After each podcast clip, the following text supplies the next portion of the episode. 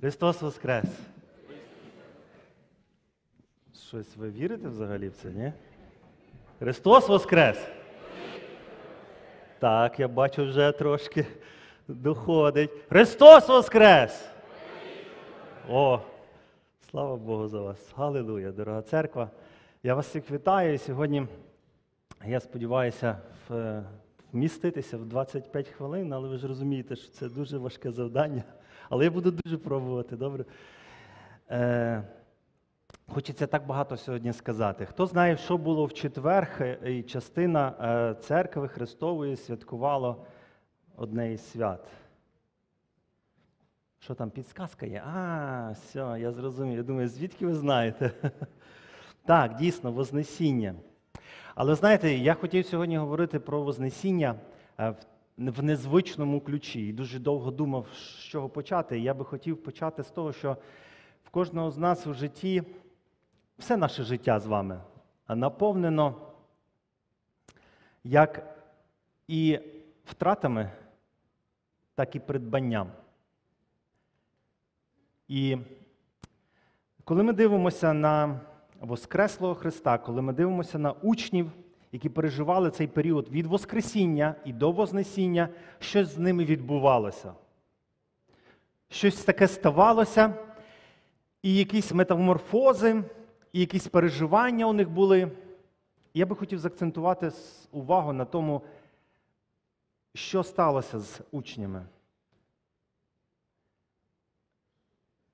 Що їх підняло, як вони почали жити. Ми всі з вами втрачаємо. Тому е, така, е, дивлячись на Воскресіння, хотів такі дві, дві теми, дві підтеми, дві сторони одної, одної думки це значення Христового Воскресіння розібрати з вами і життя учнів після е, втрати Ісуса і до Вознесіння, що з ними відбувалося. Знаєте, кожен з нас втрачає. І кожен з нас по-різному відноситься до того, що відбувається з нашим серцем, з нашим життям, з нашими думками і почуттями під час цієї втрати. Я не думаю, що у кожного з нас є хтось тут в залі, який ніколи нічого не втрачав.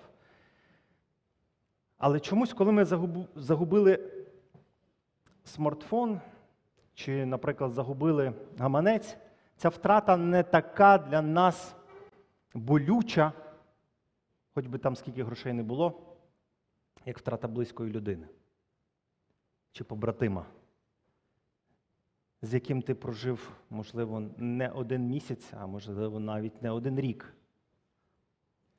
І знаєте, і мене завжди дивували люди, які по-іншому відносились до втрати, ніж я. У мене була така історія. Одного разу е, ми їхали з одною людиною з, з одного міста в інше. І от ми зупинилися пообідати в одному із е, кафе. І після того сіли в машину і продовжували свою мандрівку. І коли ми вже майже під'їжджали до наступного населеного пункту, який десь був за 300 кілометрів від того кафе, людина каже: А де мій гаманець? А там всі мої гроші. Всі, от просто все, що в мене було, я все туди поклав, бо я переїжджала, переїжджаю з одного міста в інше, я просто взяв всі, всі, всі свої кошти з собою. І в мене такий шок і паніка, коли я дивився на цю, на цю людину, а він посміхається. І каже: ну, що зробиш? Господь забрав, значить, забрав. Але давай спробуємо, може, все-таки віддадуть, може, повернуть. Ми там подзвонили за цього кафе, слава Богу, в інтернеті знайшли телефон. І як ви думаєте, знайшовся гаманець? Ні? Так, добре. Ті, хто кажуть так, ви вгадали. Так, дійсно, гаманець знайшовся. І здається, ну ми не впевнені були точно, що там була е, вся сума, яка там була. От, е, і людина віддячила і так далі. Але в, цьому, в, цьому, в цій історії найбільше, що мене вразило, це відношення цієї людини до цієї втрати. І деколи ми втрачаємо якісь речі, особливо ми от вчора розмовляли з, з нашою сім'єю, і коли ми вийшли на прогулянку, і в когось із нас, е, ми вчетверо гуляли, в когось із нас не виявилося смартфона. Вас таке буває, що ви виходите з дому, а у вас нема телефона під рукою. Хто так гуляє? Є такі, да? Що? А когось нема смартфонів. От щасливі люди. Поаплодуйте цим людям. Люди без смартфонів. І ти такий, а, нема. Як же ж я без нього? А де я його дів? Часом в маршрутці не лишив, а може мені його витягнули. І все, і тобі вже це життя перед очима, ти наче втратив сенс життя. Ну, насправді я жартую і гіперболізую. Зовсім по-іншому, коли ми втрачаємо близьких нам людей. Якщо можна, наступний слайд. А, чи ви знаєте Тімоті Келлера? Хто знає, можете підняти е, руку? Ага, більшість незнайомий. Це великий проповідник, якого я дуже любив, поважав і слухав. Е, і я вибрав цю картинку саме тому, що тут є якраз його книжка, яку він написав зі своєю дружиною. Це він зараз зі своєю дружиною Кеті на фотографії. Це дуже відомий проповідник і дуже гарний вчитель, теолог. І він відійшов в цю п'ятницю. Е, Зранку його не стало. Він помер. І так написав його син у Твіттері. Тато дочекався, коли залишився наодинці з мамою. Вона поцілувала його в чоло, він зробив свій останній подих. Ми втішаємося його останніми словами, пише син. У нього було три сини. У тому, що я йду, немає нічого поганого ані трохи. І ще одні слова саме Тімоті Келлера під час його, із його проповідей, коли він сказав: все, що смерть може зробити з християнами, це зробити їх життя вічно, безмежно кращим. І ви знаєте, після цих слів, е, після знаючи е, цю людину, знаючи про цю книжку, яку він написав про е, шлюб, знаючи все, що йому проходилося, ти розумієш, яку втрату переживають його рідні, як вони сумують. Але надихає ці слова, які він говорить, це, що я йду, це не є так трагічно, як ви уявляєте. Знаєте, мене дуже, коли ми роздумуємо про учнів Ісуса Христа, які після того, як поховали свого учителя, причому не всі були присутні на похороні, якщо ви знаєте, вони горювали, вони сумували, вони плакали.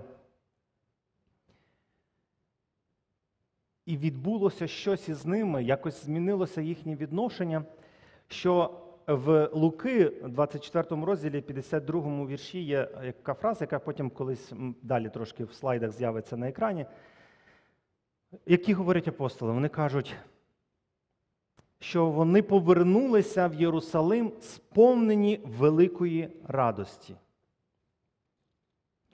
Що сталося з учнями Ісуса Христа, коли вони пережили втрату?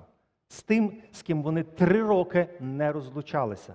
Навіть тоді, коли хтось із учнів хотів піти похоронити свого тата чи родича, Ісус сказав: ідіть, дозвольте мертвим ховати померлих.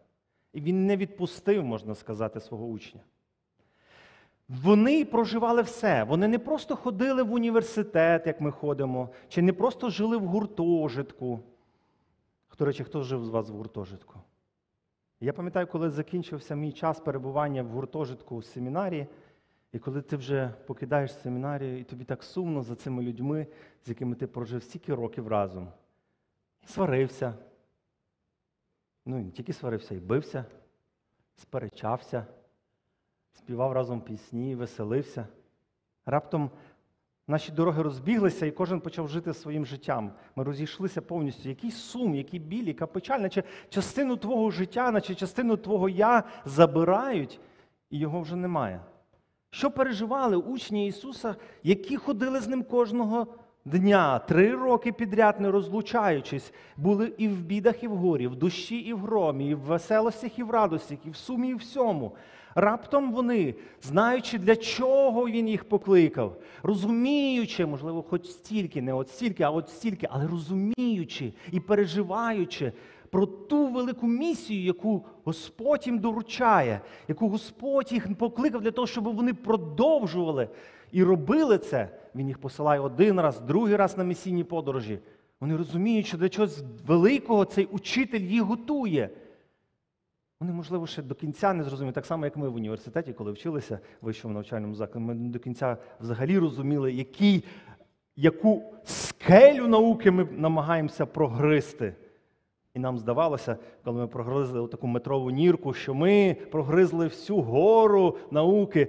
Але коли ми починаємо переходити до практики, правда? Коли ти починаєш йти на роботу, ти починаєш розуміти, що ти нічого не знаєш, що твої знання тільки тільки, тільки починаються.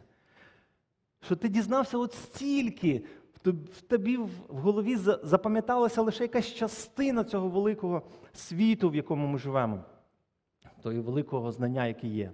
І от учні, які набираються цього знання, які переживають, які живуть, вони втратили все. Нема учителя, нема царя, нема пана, нема володаря, нема того, хто нас вів, хто нас навчав, хто нам наставляв, хто говорив, що робити, коли робити, як робити, як жити, як відноситися. Його нема.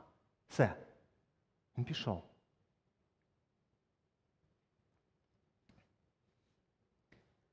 Що переживали учні?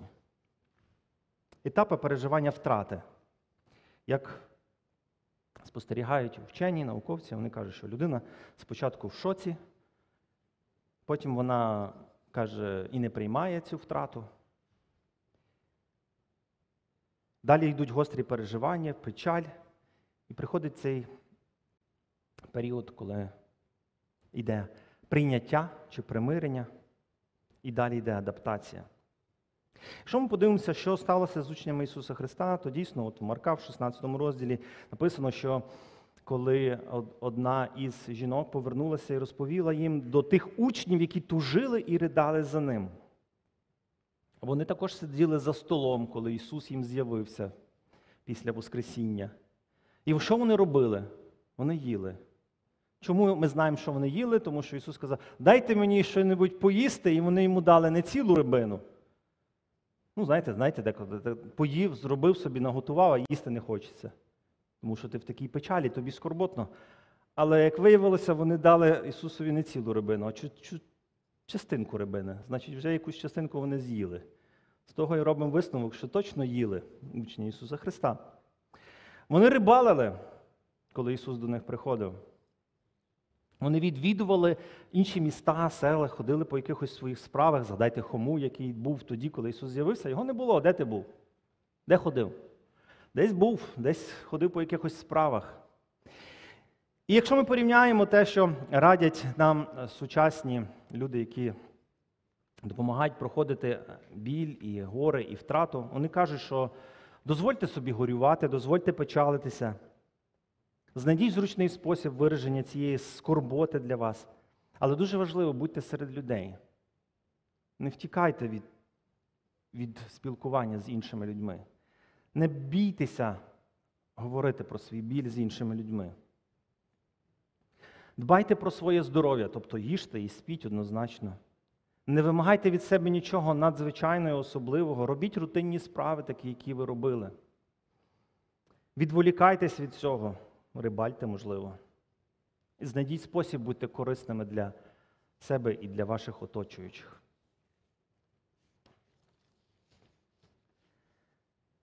І ви знаєте, ми бачимо в Євангеліях, що щось відбулося з учнями, щось сталося таке, що дало їм сенс рухатися далі, не просто робити рутинні справи, не просто бути в печалі, не просто бути розпорошеними і розкиданими, як написано в Писанні, вдарів пастиря, і всі розбіжаться, нікого не було біля Христа, насправді декілька тільки людей із усіх учнів. Але щось відбулося, що дало їм, щось змінило їх, І ця зміна видна, і вона описана, власне, в Луки 24, то що я казав. Апостоли вклонилися йому, коли Ісус вознісся, і потім повернулись до Єрусалиму, сповнені великої радості. Вознесіння це не просто якийсь дивний відхід зі сцени Ісуса Христа, який завершив свою роботу і мусив якимось особливим способом піти. Це потрібно було для учнів і для нас. І Вознесіння насправді воно стоїть на рівні із розп'яттям і на рівні із Воскресінням. Навіть Ісус про це говорить, коли каже в від Іоанна, ми читаємо, що зустріла і Марія Магдалина його в саду, а Ісус каже, що не торкайся мене, бо я ще не зійшов до Отця. І в церквах дуже рідко проповідують про Воскресіння, акцентуючи на це свято як на наступний етап. Який наступний етап? Який буде проповідуватися у нас в церкві наступного тижня, наступної неділі? Що після Вознесіння Ісуса Христа відбувається? Так, п'ятидесятниця або зіслання Святого Духа. Отже, всі прив'язуються, Христос мусив вознестися, щоб прийшов Святий Дух. Окей, добре, і це правильно, і це так. Але чому саме так? Чому не міг Святий Дух прийти раніше? Адже ми пам'ятаємо, коли ми читаємо в Євангелії, коли Ісус став посеред святих своїх учнів і апостолів, одинадцятьох, і що зробив? Дмухнув на них фух, і сказав: прийміть Духа Святого. Чому не могло тоді прямо бути це? Чому повинен бути Ісус вознестися, і тоді, і тоді лиш мав зійти Святий Дух? Дуже часто розповідаючи про Вознесіння, теологи, богослови, проповідники вказують на те, що Ісус робить після нього.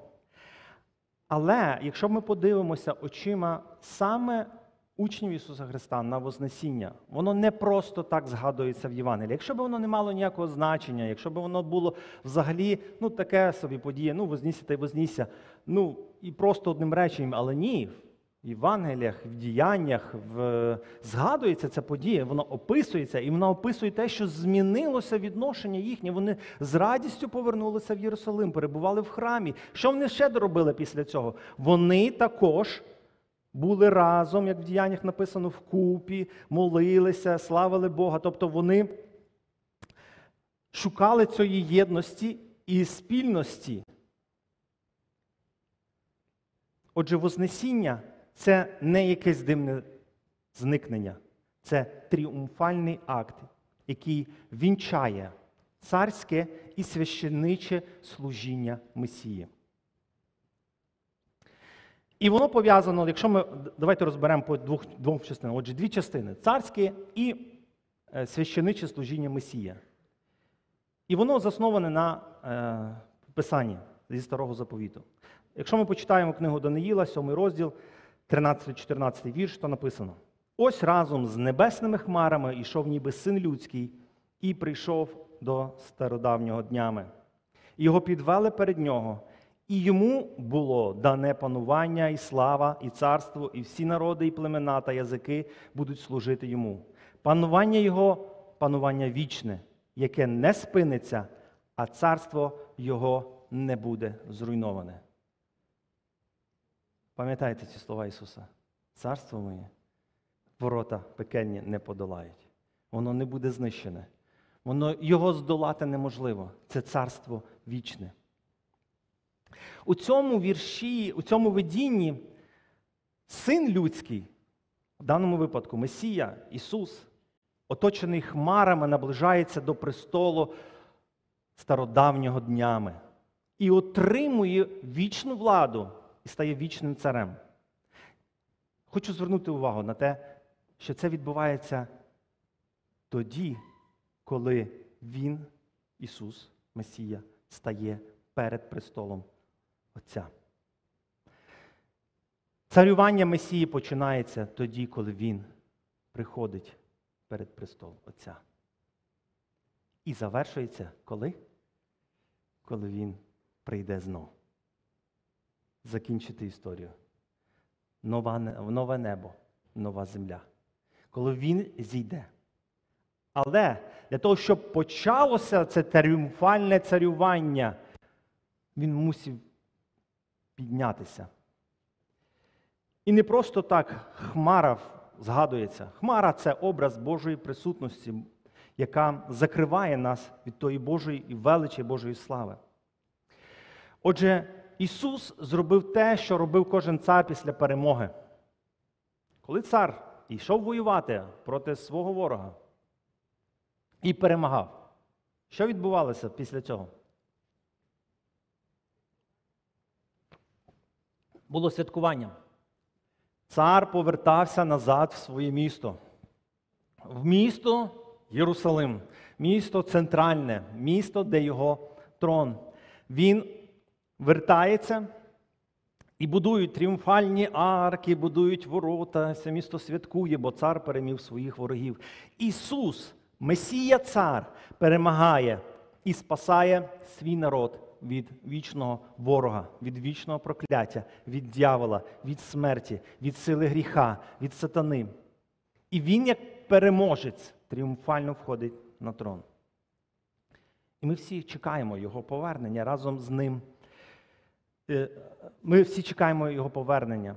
І остаточним проявом Його правління, власне, буде Його прихід. І це правління вже починається, тому що Христос отримує всю владу там, біля престолу Отця. І тепер, коли він сидить праворуч Отця, тільки тоді, коли він сидить праворуч Отця, написано в пророках, Дух вильється на всі народи, і всі серця почали звертатися до Бога Ізраїля для поклоніння в дусі та істині, про те, що говорив Ісус. Тобто це Вознесіння повинно було відбутися. Це не просто одна із метафор, що Господь тільки піднявся до Отця. Це один із необхідних пунктів виконання Писання. Пам'ятаєте, що Ісус Христос сказав, коли Він прийшов? Я прийшов що зробити? Сповнити Писання. Отже, коли Ісус возноситься, таким чином Він виконує Писання, те, що було написано. Але ми говорили про дві сторони, так? Отже, тільки що ми сказали про царське, і друга частина Вознесіння священиче. Якщо ми дивимося на цю історію Вознесіння очима ізраїльського народу, євреїв того часу, які були достатньо релігійними, то що ми бачимо? Ми бачимо, що раз у рік, раз в рік в храмі єврейський народ проходив день очищення. Хто пам'ятає про день очищення? Тоді первосвященник робив одну дуже важливу річ. Він приносив жертву не тільки за себе, за свій народ перед очищав себе, але потім приносив жертву за весь народ. І в Левиті в 16 розділі ми читаємо такі, такі місця. Принесе Арон бичка жертви за гріх. Заріже бичка жертви за гріх.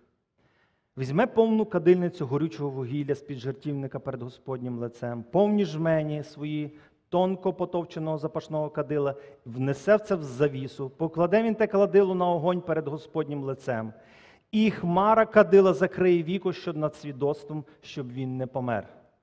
Оця хмара, яка символізувала цю Божу присутність, Божу силу, закривала від того, щоб не помер первосвященник. І первосвященник з жертвою і з кров'ю входив в цю хмару, зникаючи з полю зору натовпу, який спостерігав за тим дійством. Деколи до священнику прив'язували, коли він заходив, да, бубенець, правильно, е, прив'язували ще мотузку. Хто знає для чого? Витягнути його, якщо він часом там щось негарно з ним станеться, і десь ці хлуби хмару або замало кадила насипить, хмари будуть занадто легкі, і Бог уразить його, він впаде там без тями. А коли він ходив, там щось робив і молився, то дзвіночок шелестів, всі знали, ага, ще він там. А якщо дзвіночок не шелестив, вони його за мотузку витягували, бо боялися туди зайти. Але всі чекали, ось він зайшов. І що всі чекали? Дзвонить, не дзвонить, живий, не живий, витягувати, не витягувати. Вийде він чи не вийде, прийме Бог цю жертву, яку він приніс, чи не прийме. І яка була радість для народу, коли первосвященик виходив звідти сам, не коли його витягували звідти, так? виходив сам. Ви знаєте, коли ми читаємо послання до євреїв, ми відкриваємо ту сцену, яку малює перед нам традиційний релігійний єврей Павло, який пишеться в цей лист. Він якраз спирається на ці образи дня очищення чи дня е, е, жертви за народ, за гріх, коли очищується весь народ.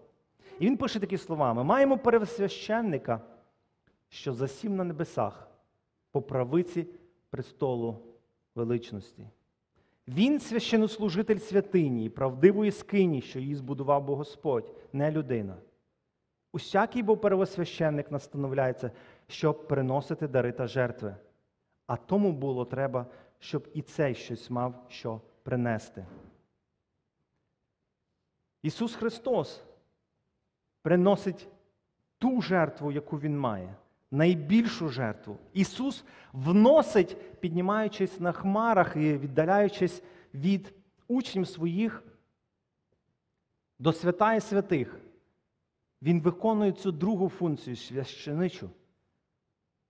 Він заходить біля Божого престолу зі знаками на руках і ногах. Він приходить перед Отця і приносить цю жертву. І ми читаємо в Євреїв 9 розділі: Христос, первосвященник майбутнього, доброго, прийшов із більшою і досконалішою скинією, нерукотворною, і не з кров'ю козлів та телят, але з власною кров'ю він увійшов до святині один раз і набув вічне відкуплення. Бо коли кров козлів та телят та попіл із ялівок, як покропить нечистих, освячує їх на очищення тіла, скільки ж більше кров Христа, що себе непорочного Богу приніс Святим Духом, очистить нас, наше сумління від мертвих учинків, щоб служити нам Богу живому. Тому Він посередник Нового Завіту, щоб через смерть, що була для відкуплення від переступів, учинених від першого заповіту, покликані прийняли обітницю вічного спадку. І так само, як Аарон перед тим, Первосвященник перед тим, як заходити туди, благословляв народ, піднімаючи руки. Так Ісус, піднімаючи руки, благословив своїх учнів і вознісся на хмарах до Отця, як цар як первосвященник. Тому не дивуємося, коли говоримо і читаємо ці слова, що вони повернулись до Єрусалиму, сповнені великої радості, бо Вознесіння це розповідь не про зникнення, але розповідь про початок нової ери, нової історії, коли наш цар сидить по правиці Божого престолу і прийде, щоб судити живих і мертвих його царству не було кінця.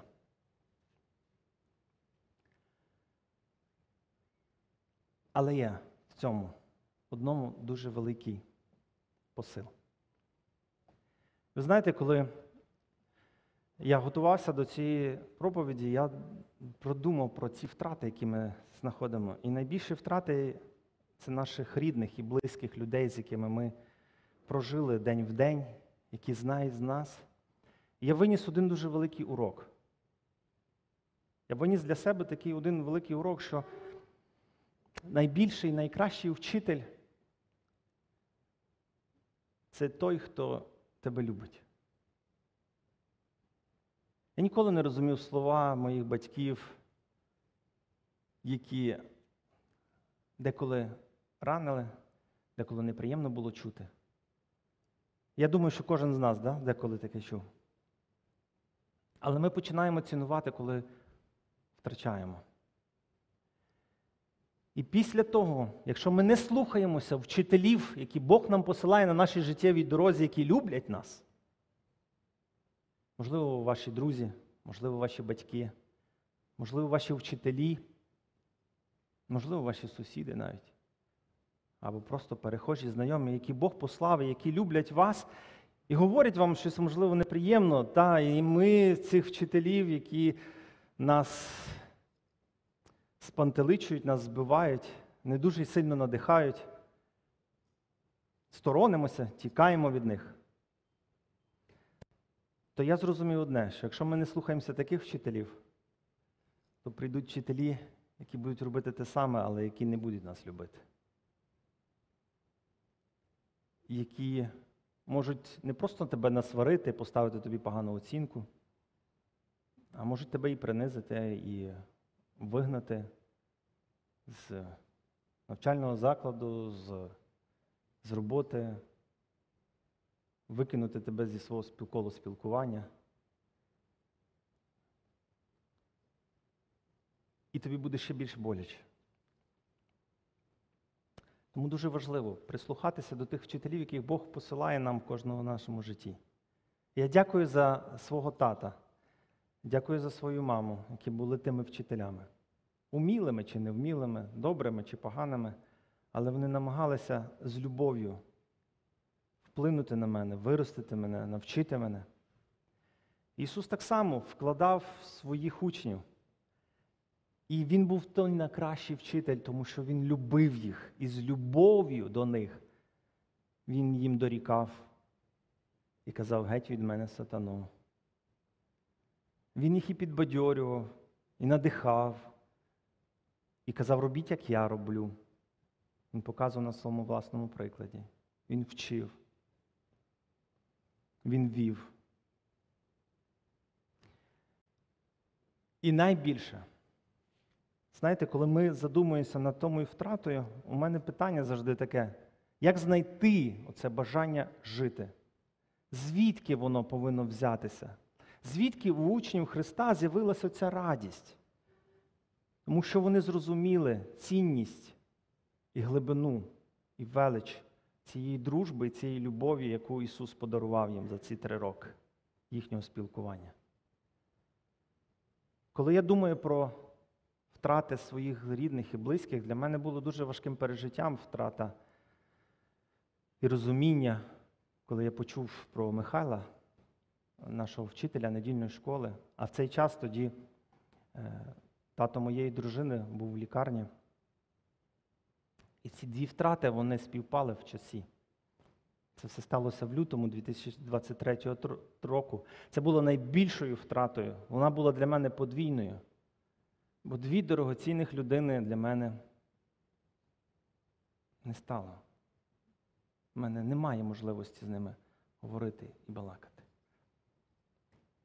Але дуже важливе питання, яке я задав собі, і яке стало для мене таким, як промінчиком надії і радості. Навіть тоді, коли ми втрачаємо наших рідних. Чому вони жили? Для чого вони жили? що вони зробили в своєму житті. І кожен хлопець, який зараз на фронті, віддає своє життя, він віддає своє життя заради того, щоб ми з вами могли тут збиратися і жити.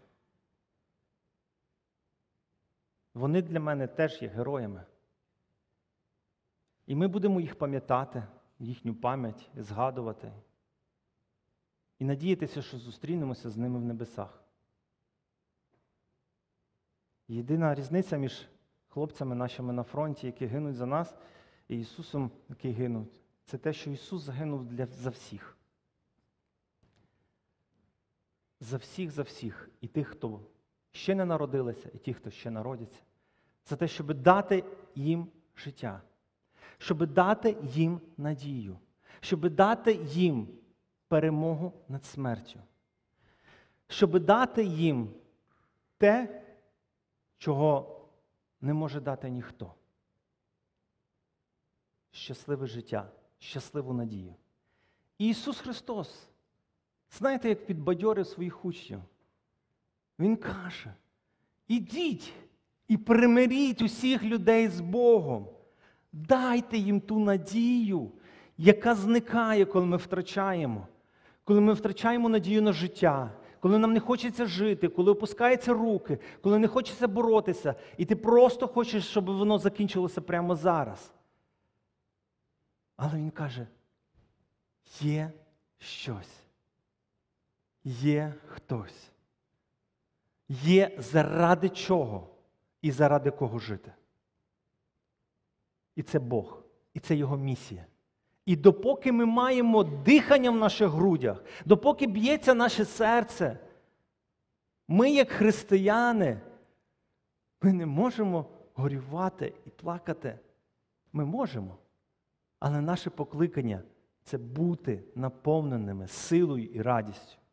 Чи ми можемо самі себе наповнювати силою і радістю? Можемо, коли ми співаємо псалми, спілкуємося, коли ми маємо єдність і спілкування один з одним, коли ми підбадьорюємо один одного, надихаємо один одного, допомагаємо один одному. Але це неможливо без наступного кроку. Ісус сказав: чекайте, не спішіть. Я вас посилаю, але почекайте ще трошки. І зійде хто? Хто це? Як його ще називають? Утішитель. Якщо ми відкриємо Євангеліє, ми почитаємо це слово, то Дух Святий називається параклетос, а яке перекладається як той, хто утішає, той, який дає надію, той, який дає натхнення, той, який ніколи не дає тобі засумувати і сказати все. Той, який навіть коли ми втрачаємо, дає нам бачення і розуміння великої мети нашого перебування тут. Чому жили наші батьки, чому жили наші хлопці, яких зараз з нами вже немає. Заради чого вони жили? Як нам далі йти? Для чого Ісус прийшов? Для чого церква існує? Для чого ми в цій церкві? Що ми разом робимо? Куди ми йдемо? Яку чи проповідуємо ми цю Євангелію? Чи ми проповідуємо цю радісну звістку, не сумну звістку, але звістку яку? Євангелія це звістка про перемогу над смертю і над гріхом.